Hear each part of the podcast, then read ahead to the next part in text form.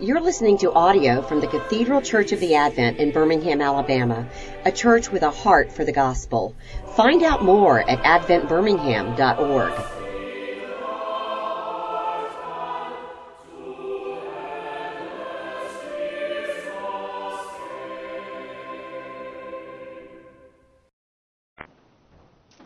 Good morning.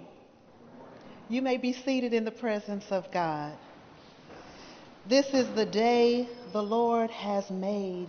We will rejoice and be glad in it.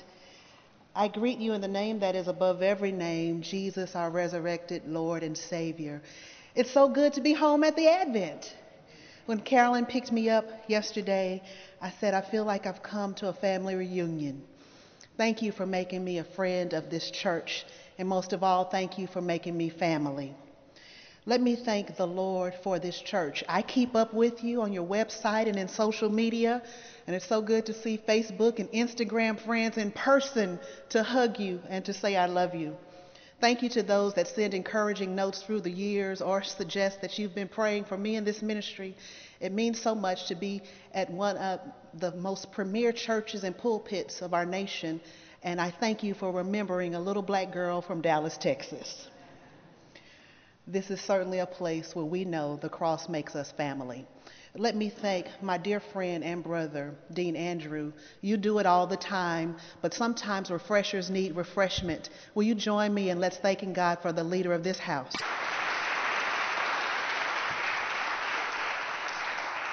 God bless you. I honor you. I'm so thankful that he has such a brilliant mind and such a generous heart. And when Texas was impacted by Hurricane Harvey, he was one of the first pastors to reach out to say, how can we help? I want to thank God that you have a pastor. You know this, but he is just a tremendous pastor, has a pastor's heart. And I'm so thankful for his friendship and brotherhood. And thank you so much for putting feet on the gospel. We won't keep you too long, but please allow me to acknowledge family and friends that are here. It means so much to have you. We want you to get back to work on time, and we have some good meatloaf and a vegetable plate to get to, so we won't keep you very long. I will present a skeleton of what God has given me, and in your quiet time with the Lord, you can put the meat on the bones. How about that? Will you pray with me? Thank you, Heavenly Father, for this great church. And most of all, thank you that they are a reflection of Jesus Christ. I pray in the supernatural name of Jesus that you will hide behind this preacher and every preacher that stands here. Bless both pastor and the marriage of pastor and people. And may this be a beacon of light in a benighted world. Thank you for Dean Andrew. Thank you for the resources of this church.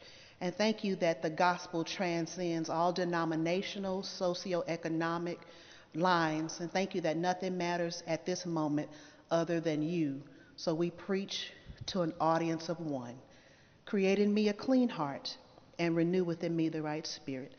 Allow us to encounter you, the resurrected King, today. In Jesus' name, amen. Amen. Let me thank Sandy for her tremendous administrative abilities. She has gifts that I do not have, and I want to say to her publicly what I've said in private. Andrew needs to give her a raise.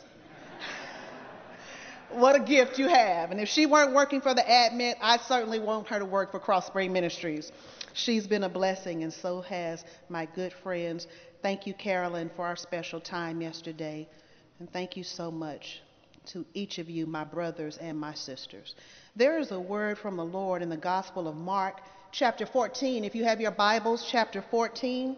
This is my favorite book of the Bible, a book that reminds us that Jesus is prophet, priest, and king.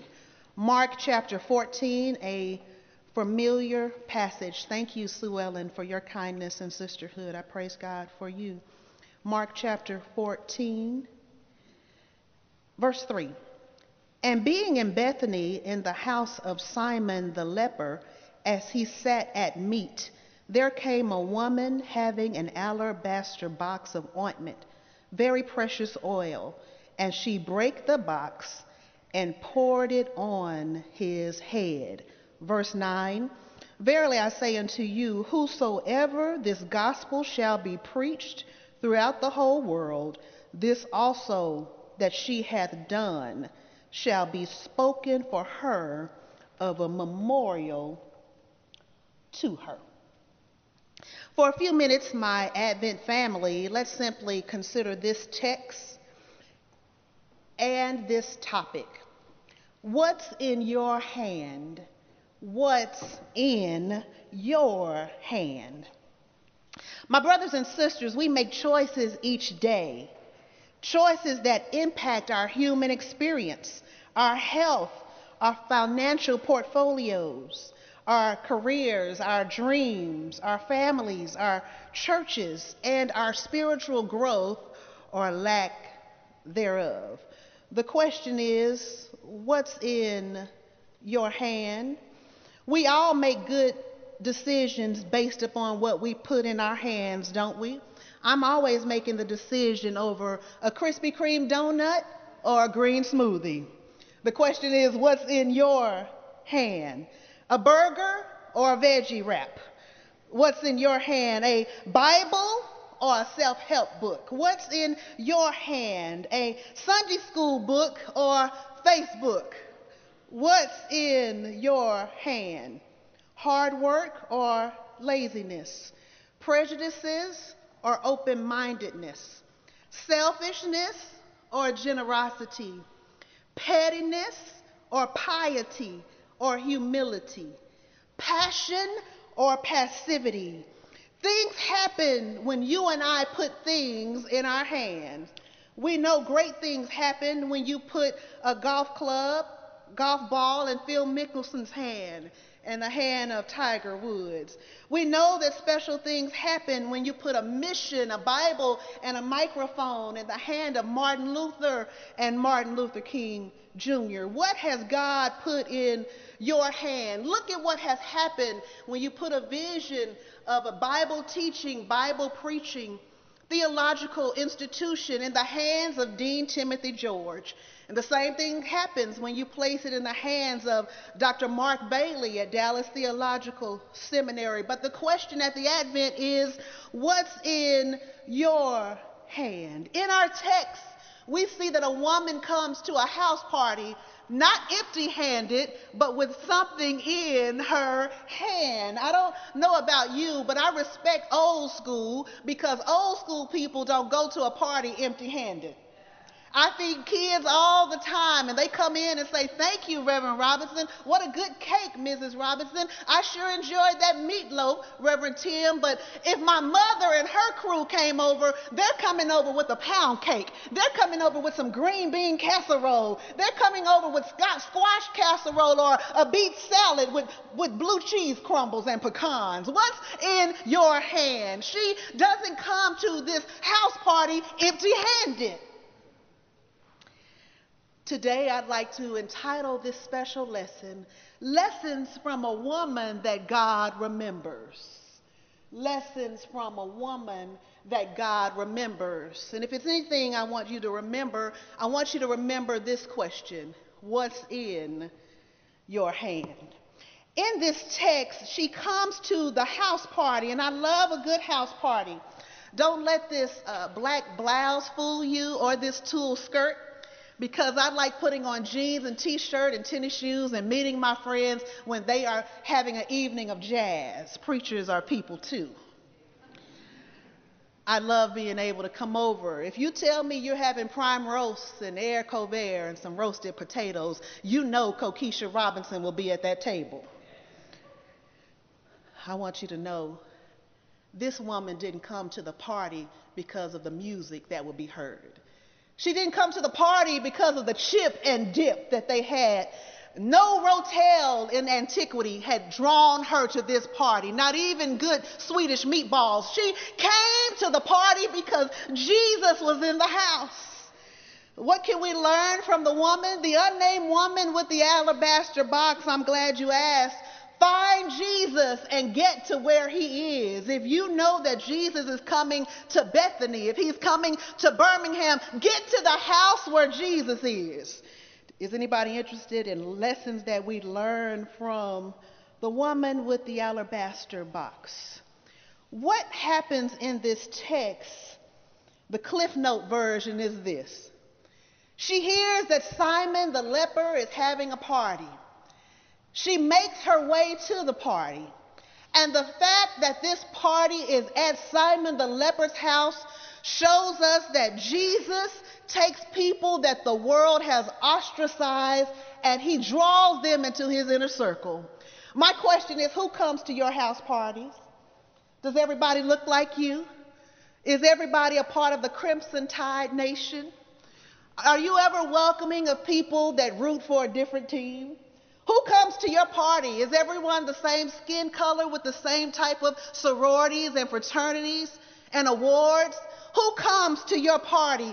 Jesus goes to the houses of the people that the world has limited their voices and made them invisible. And I love Jesus because as he's deadbolting the evening of his life, he's validating the existence and significance of a leper. And he's doing it in the presence of a woman. I don't know about you, but if you read how the world treated women and lepers, it seemed to be inextricably tied. Many times they were worthless. Many times you would yell out to the leper, "He's unclean, he's unclean." That means don't come around us clean folk. Are there people that the Lord is sending into the Advent and you think this role is too clean for you with your contaminated situation? Or is everyone welcome to the Advent? I'm so very thankful today to say that if we want to be like Jesus, we must go to the houses of the people that the world has despised. She comes to the table where they are eating meat. But she comes to the table not because prime rib or a rack of lamb is served. She comes to the table because Jesus is sitting at the table. She doesn't come empty-handed. She comes with an alabaster box. What's the significance, Kokisha, of her bringing an alabaster box to the party? What great questions you ask in Birmingham. She comes out of appreciation for the transformation that God has made in her life, and she wants Jesus to have the best of what she has. What are we learning so far? She came. She came to the house where Jesus was. But she didn't just come, she brought. She brought something that cost her something, the most expensive thing in her household. She came and she brought. But not only that, she poured. She poured this fragrant perfume, this expensive perfume that cost 300 denarii, which is 1 year worth of salary in the Bible day. She came, she brought, she poured. In fact, before she poured, she had to break. How do you know she had to break it? The text says it. And what does it mean that she broke the alabaster box? Well, an alabaster box was invented to hoard and protect the valuable ointment that would be lying inside. In fact, when you would try to get something out of an alabaster box, it's as though the box would say to you, "I'm not letting it go because I was designed to hold it." And then it's as though she has to tell this stubborn box, "I know you are designed to hold it, but I want to give Jesus the contents inside, and since you won't release it, I'll have to break it because I'm determined to give him the best of my praise in this oil." What does the world want you to hoard that God wants you to give away to him? She came, she brought, she poured. She gave her whole life savings. She didn't calculate, do I need to pay my bills before I tithe? If you look in our bank statements, you can tell what we worship. Do we give to the God of all creation, or does Macy's get our money before the Advent? Do we give to our favorite steakhouse and seafood restaurant, or to Alabama Power before we thank God for what he's done in our life? She came, she brought, she poured, but not only that, she ignored. What is she ignoring, Kokisha? Another great question. Well, she's ignoring haters and naysayers. Jesus' crew, the disciples, have suddenly turned their backs on him and have urged her not to waste the expensive ointment on Jesus. Perhaps someone is telling you, why are you always teaching at the Advent? You can be hanging out at sorority meetings. Is someone ever saying you're leaving that much wealth to the Advent? When you pass, you can give that to a university. I want you to know she came, she brought, she poured, and she ignored, because sometimes people will urge you to do a good thing that is not the best thing. In this last year, I've been approached by people to ask if I would consider being a plus-size model. Oh, how interesting that conversation was, Andrew. And while I've lost a lot of weight through the years, and I'm certainly no health expert, I'm still considered plus size. I'd have to dig a little deeper in that discussion on another occasion. But I had to pray, God, do you want me to be a plus size model? And he said, no, I want you to grow Cross Spring Ministry and to preach and teach and mentor and provide water wells in South African communities so people can have water and be open to receiving the living water. Thank you so much, Lord, for reminding us of our purpose. And then I was reminded by someone that asked me, can I partner in ministry with them so we can lead a ministry together in Dallas? And I was flattered, because there aren't many co-leaders of African-American women in ministry. And I thought, what a tremendous opportunity this will be. And God said, but I didn't call you to be a plus-size model, and neither did I call you to be the co-parent of this ministry that I didn't call you to. Advent, I came from Texas to say, don't replace the best thing with good things, because good can be the enemy of best. This text shows us that she had to ignore those that loved Jesus, who didn't want her to waste expensive oil on Jesus. She came, she brought, she broke, she poured, but then she does something beautiful. She bowed. Somebody needs to know that before you can stand, you must learn to stoop. So many of us want to be the next American Idol in preaching, but we don't want to spend quiet time praying, fasting, and studying. Many of us want to be acknowledged on Men's Day and Women's Month. Many of us want Andrew to esteem us as the most faithful member, but has the Advent ever seen you scooping up trash when nobody was looking? Before you stand, you have to learn to stoop. I'm meeting so many people that have prophesied that they are bishops and apostles. I'm meeting people that call themselves doctors but don't have a doctorate degree. Just because you call yourself a doctor doesn't make you one. And just because you say you're president, it doesn't make you presidential. I didn't come to hit nobody, but I didn't come to miss nobody either.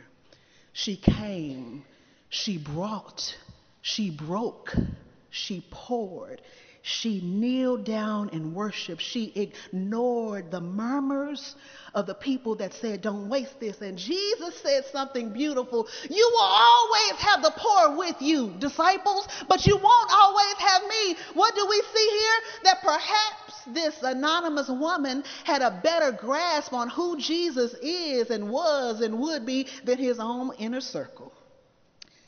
Because Jesus knew that she was giving him the highest honor by anointing him for burial on the way to crucifixion. What do we learn here? That Jesus can use humiliation as a place of exaltation. And I don't know about you, but I've been hired and I've been fired. I've been slim and I've been fat.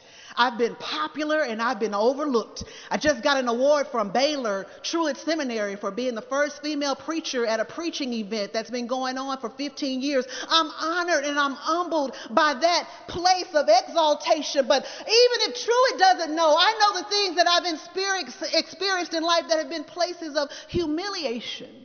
God wants you to know that he is in the business of changing our lamentation to celebration and humiliation into exaltation. She came, she brought, she broke, she poured, she stooped. What is the significance of this? Well, as we come to a close, she is taking the glory of a woman, her clean hair, which was always placed in a braid or a bun in Bible days. Women never wore their hair down. But here she lets her hair down, turning culture on its head, just as Jesus did. And she bows down and puts her clean hair on his dirty feet.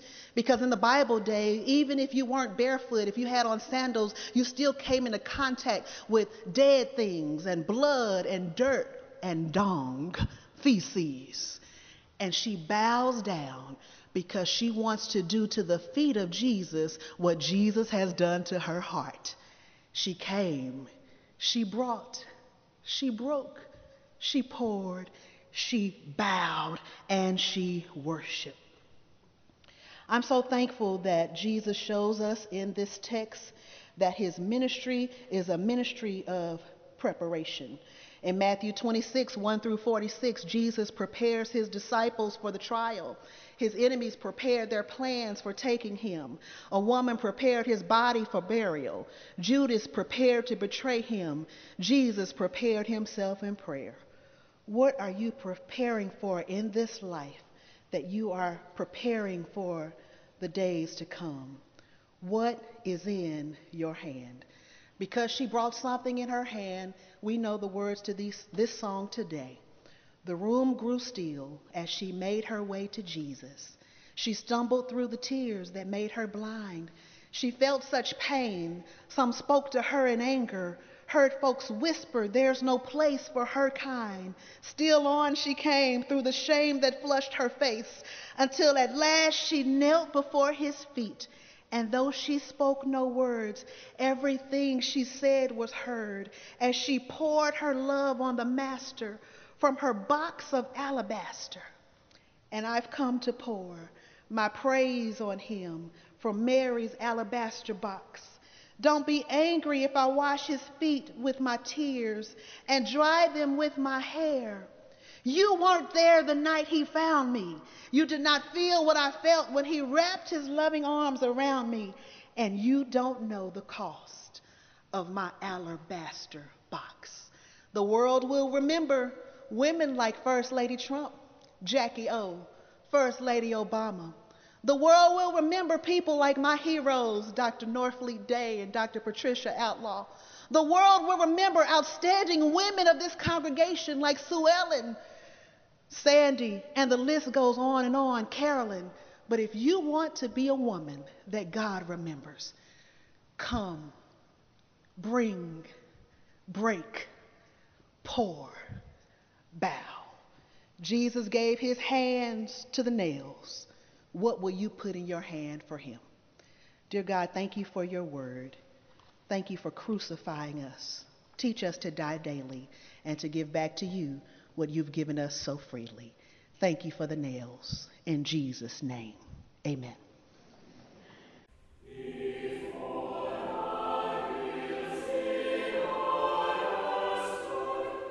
You've been listening to audio from the Cathedral Church of the Advent. If you live in Birmingham or find yourself visiting, we hope you'll join us at one of our Sunday services.